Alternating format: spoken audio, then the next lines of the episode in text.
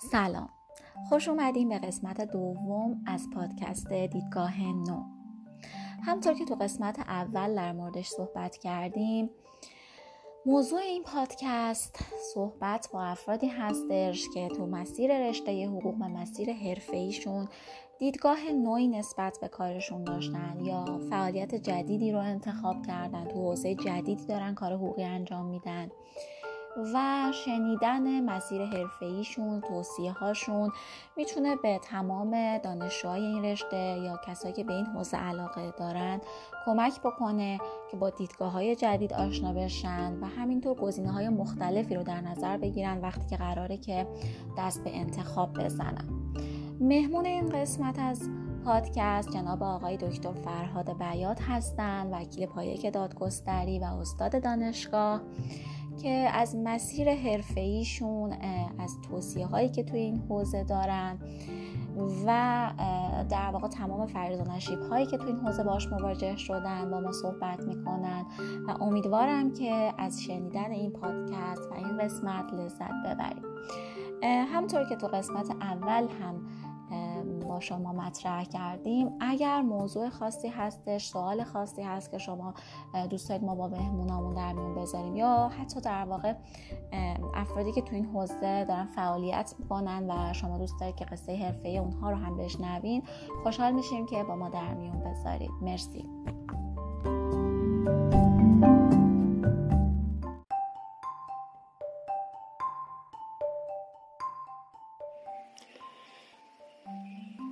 سلام و احترام دارم. خدمت همه شنوندگان عزیز و گرامی فرهاد بیات هستم وکیل و مشاور حقوقی در حوزه کسب و کار.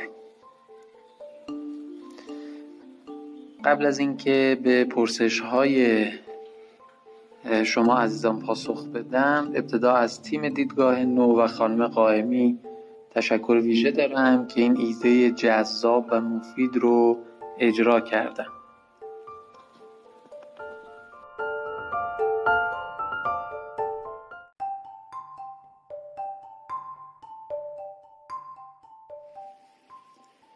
قبل از مقطع دبیرستان خیلی دیدی نسبت به رشته حقوق و مشاغل حقوقی مثل وکالت، قضاوت و یا سردفتری نداشتم برخلاف خواهرم شیرین بیات که از ابتدا علاقه داشت به رشته حقوق و هدف گذاری کرده بود برای شغل وکالت.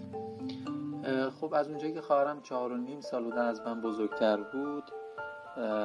زمانی که می‌خواستم وارد دبیرستان بشم ایشون آزمون سراسری داشتن در رشته علوم انسانی و با رتبه دو رقمی هم که به دست آوردن وارد رشته حقوق شدن و از اینجا بود که من با رشته حقوق بیشتر آشنا شدم. یادم اولین مسئله هم که یک بار خواهرم برام ترک کرده بود و بهش فکر می‌کردم. یک مثال خیلی سنتی هست در حقوق تحت این عنوان که اگر کسی سنگی رو بذاره دیگری چاهی رو بکنه و یک کسی پاش به اون سنگیر بکنه و در چاه بیفته چه شخصی مسئوله؟ اون شخصی که سنگ رو گذاشته مسئوله یا اون شخصی که چاه رو کنده مسئوله؟ این جنبه تحلیلی بودن موضوع این که باید در واقع تفکر بکنید و بر اساس اصول ضوابط حقوقی بخواید جواب مسئله رو پیدا بکنید خب برای من جذاب بود. اگرچه جواب این سوال در همون زمان هم برای من محل نقد بود که چرا شخصی که حالا سنگ رو گذاشته باید مسئول باشه ولی به هر حال که ذهن به چالش کشیده می‌شد و جنبه تحلیلی داشت برام قابل توجه. به هر حال من هم کم کم علاقمند شدم و خب در, در دانشگاه خب در مقطع کارشناسی وارد دانشگاه تهران شدم تو رشته حقوق. یکی از تجربیاتی که به دست آوردم این بود که اگر آدم بتونه زودتر هدف گذاری بکنه خیلی راحت تر می‌تونه به اون هدفی که می‌خواد برسه. به همین دلیل بعد از اینکه یک یک کمی دروس حقوقی رو مطالعه کردم احساس کردم که درس رشته تجارت بین الملل رو بیشتر بهش علاقه دارم. بنابراین در مقطع ارشد هم در گرایش تجارت بین الملل شرکت کردم و با رتبه اول وارد دانشگاه شهید بهشتی شدم. فکر می‌کنم یکی از چیزهایی که می‌تونه خیلی کمک بکنه به ما در موفقیت بحث استفاده از تجربیات اشخاصی هستن که چندین سال هم از ما جلوتر هستن. خب من همون موقعی که در مقطع کارشناسی بودم معمولا سعی می‌کردم با کسایی که در سالهای بالاتری از ما هستن در خصوص اینکه اونها اگه برمیگشتن عقب چه کاری رو انجام می‌دادن مشورت بکنم. و این فکر کنم یکی از نکاتیه که خیلی می‌تونه به ما کمک بکنه به خاطر اینکه در حالا مقطع کارشناسی حدود 140 تا واحد درسی باید پاس بشه. حالا برخی از این دروس اهمیت بیشتری دارن بعضی اهمیت کمتری دارن. به نظرم تشخیص این که روی چه دروسی باید بیشتر وقت گذاشت خیلی می‌تونه به آدم کمک بکنه با توجه به محدودیت زمانی که وجود داره. خب بعد از اینکه وارد دانشگاه شهید بهشتی شدم و مقطع شروع کردم بلا فاصله در آزمون وکالت سال 87 هم شرکت کردم با توجه به اینکه خب نسبتا آمادگی داشتم برای آزمون ارشد خدا شکر همون سالم تو 87 آزمون وکالت رو هم با رتبه 9 قبول شدم و کارآموزی وکالت هم رو هم شروع کردم. حتی یکی از مشکلاتی که در اون زمان داشتم بحث سربازی هم بود و همین دلیل این باعث شد که من یک کمی کارآموزیم طولانی بشه به خاطر اینکه ما اگر می‌خواستیم پروانه پای یک بگیریم باید خب حتما کارت معافیت میداشتیم اون زمان. اما اگه اشتباه نکنم سال حالا 91 یا 92 بود که یه مصوبه رو هیئت مدیره گذاشت که اگر شخصی دانشجو دکترا باشه می‌تونه پروانه وکالتش رو بگیره. و این اتفاق خیلی خوب بود که من اگه اشتباه نکنم توی اردیبهشت 92 پروانه پای یک رو گرفتم با این مصوبه اگرچه بعدها که در سازمان قضایی نیروهای مسلح شروع به تدریس کردم به فکر این افتادم که خب سربازی رو اگر باشه در قالب مثلا امریه یا غیره برم که خوشبختانه اونجا با ارشادی کردم متوجه شدم که شرایط بنیاد ملی نخبگان رو دارم و سربازی رو هم از طریق بنیاد ملی نخبگان انجام دادم و خوشبختانه اون مشکلی که بحث سربازی بود و خیلی ذهن من رو هم تو اون سالها درگیر کرده بود خدا رو شکر برطرف شد. زمانی که من بعد از اینکه آزمون ارشد و وکالت و اینها رو دادم یکی از دقدقه‌هایی که تو ذهن اومد همین بحث درس حقوق مدنی بود که خیلی درس مفصلی بود. خب هشت حقوق مدنی داشتیم ما در مقطع کارشناسی و به ذهنم رسید که میشه یک کتابی رو تعلیف کرد با یک سری ویژگی ها که بتونه نیازی که در مخاطبای حقوقی وجود داره رو پوشش بده. در حال این ایده به ذهن من وارد شد و من شروع کردم به نگارش این کتاب که بعد از چندین سال تقریبا خدا رو شکر جا افتاد و مورد استقبال قرار گرفت. و تقریبا می‌تونم میگم از سال 93 94 بود که دیگه کتاب جای خودش رو در بازار پیدا کرد و من هم متعهد شدم که هر سال این رو بروزستانی بکنم تا انشاءالله کیفیت مطلوبی رو برای مخاطبا داشته باشم.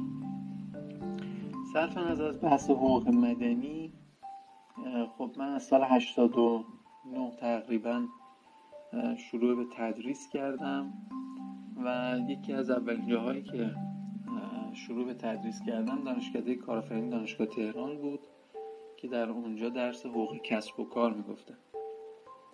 در خصوص کسب و کار هم واقعا ابتدا ذهنیت خاصی نداشتم ولی بعد از اینکه وارد دانشکده کارآفرینی شدم احساس کردم یکی از مهمترین نیازهایی که مخاطبان دارند در جامعه و در بازار همین حقوق کسب و کاره.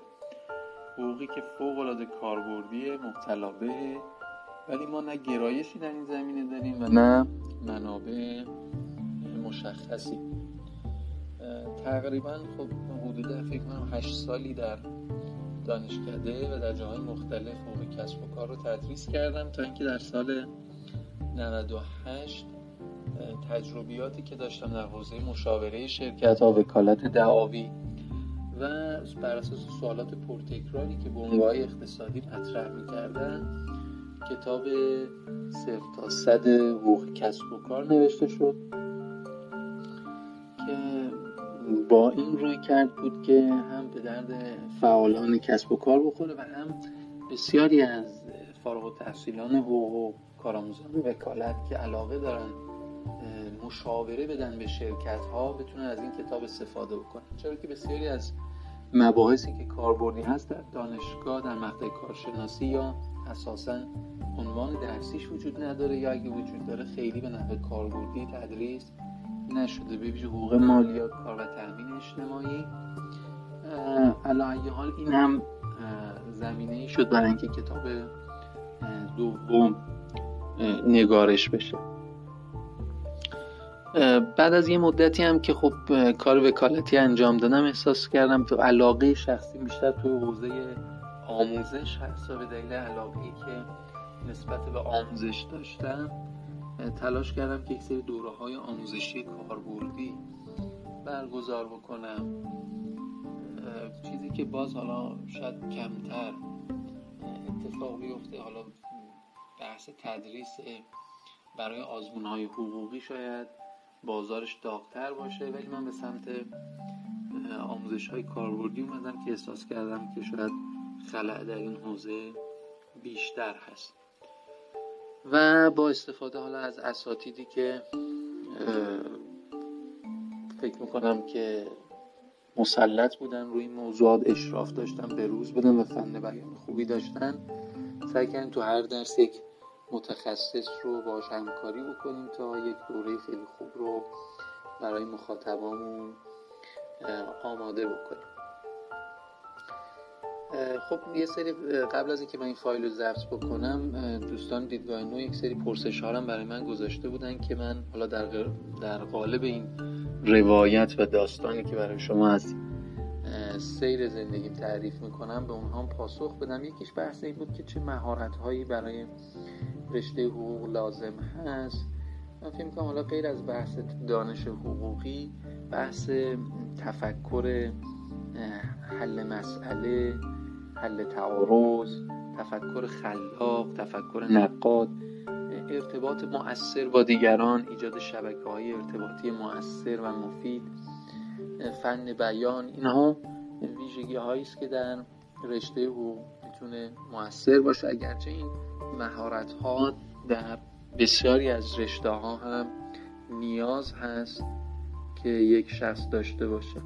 ولی من فکر می‌کنم که یکی از مهمترین ویژگی هایی که می‌تونه به ما کمک بکنه همون مشورت گرفتن از اشخاصی است که تجربیات خوبی دارن برای اینکه ما دیگه اون تجربیات رو تکرار نکنیم و بتونیم در کوتاهترین مسیر از کوتاهترین مسیر و اهداف خودمون برسیم. بنابراین هدف گذاری هم یکی دیگه از معلفه است که می‌تونه به ما کمک بکنه برنامه ریزی و پشت کار. خدمت شما از یک پرسش دیگه که مطرح شد بحث حالا رفتن به خارج از کشور و تحصیل در اونجاست که حالا فکر می‌کنم که از باب تجربه اندوزی واقعا خوب دیدگاه خوبی رو می‌تونه به شخص اعطا بکنه. بنابراین در یک دوره های کوتاه مدت می‌تونه موثر باشه. اگرچه به دلیل ماهیتی که رشته حقوق داره و ارتباط خاصی که با فرهنگ و قوانین داخلی ما داره لزوما اشخاصی که حالا به صورت بلند مدت در خارج از کشور تحصیل کردن در داخل کشور موفق نخواهند بود. به خاطر اینکه خیلی از مبانی اون چیزی که مطالعه می‌کنن با حقوق داخلی ممکنه متفاوت باشه. به همین دلیل من خودم به قالب دوستان حالا کسایی که اهداف خاصی دارن و غیره که می‌خواد خارج از کشور تحصیل بکنن هیچی. ولی برای تحصیل از خارج منظرم در حد یک دوره و یک کورس می‌تونه مناسب باشه. به ویژه اینکه باید اشخاص هدف گذاری بکنن که چه شغلی می‌خوان در آینده به حال انتخاب بکنن می‌خوان وکیل بشن قاضی بشن یا سایر مشاغل به حال این هم می‌تونه در تصمیم گیریشون در اینکه در کجا تحصیل بکنن قطعا موثر باشه. نکته پایانی که به ذهنم می‌رسه خدمت همه بزرگواران عرض بکنم بحث داشتن یک تخصص در یک حوزه خاص حقوقی است. ما نیاز داریم یک سری اطلاعات عمومی داشته باشیم ولی اون چیزی که مهمه اینه که ما رو با یک عنوان مشخص در رشته حقوق بشناسن. مثلا متخصص حقوق کار متخصص حقوق مالیات متخصص حقوق تأمین اجتماعی متخصص حقوق گمرکی بسیاری از حوزه هایی که شاید متخصص های حقوقی درشون کم باشن. و جالبه که به دلیل عدم ورود فارغ و تحصیلان حقوق در این گرایش ها اشخاصی که غالبا حقوق مطالعه نکردن و تحصیل نکردن این بازار در اختیارشونه. لذا من فکر می‌کنم اشخاصی که علاوه بر اطلاعات عمومی خوبی که در رشته حقوق دارن تلاش می‌کنن در یک حوزه خاص حقوقی تخصص پیدا بکنن مثل همین حوزه هایی که عرض کردم یا همین حوزه حقوق کسب و کار. هر یک از فصول کتاب حقوق کسب و کار واقعا می‌تونه یک تخصص باشه. در اینجا بیان خودشون رو متخصص و برند بکنن می‌تونه در آینده شغلیشون تاثیر بسزایی داشته باشه. امیدوارم همه اشخاصی که دارن فعالیت می‌کنن در رشته حقوقی به اطلاع کشور کمک بکنن به رفع نیازها کمک بکنن خداوند کمک بکنه به اون چیزی که دوست دارن و شایستش هست شایستش هستن برسن انشاءالله. ممنون از همه شما که این فایل رو گوش کردین. التماس دعا دارم. ممنون و متشکرم.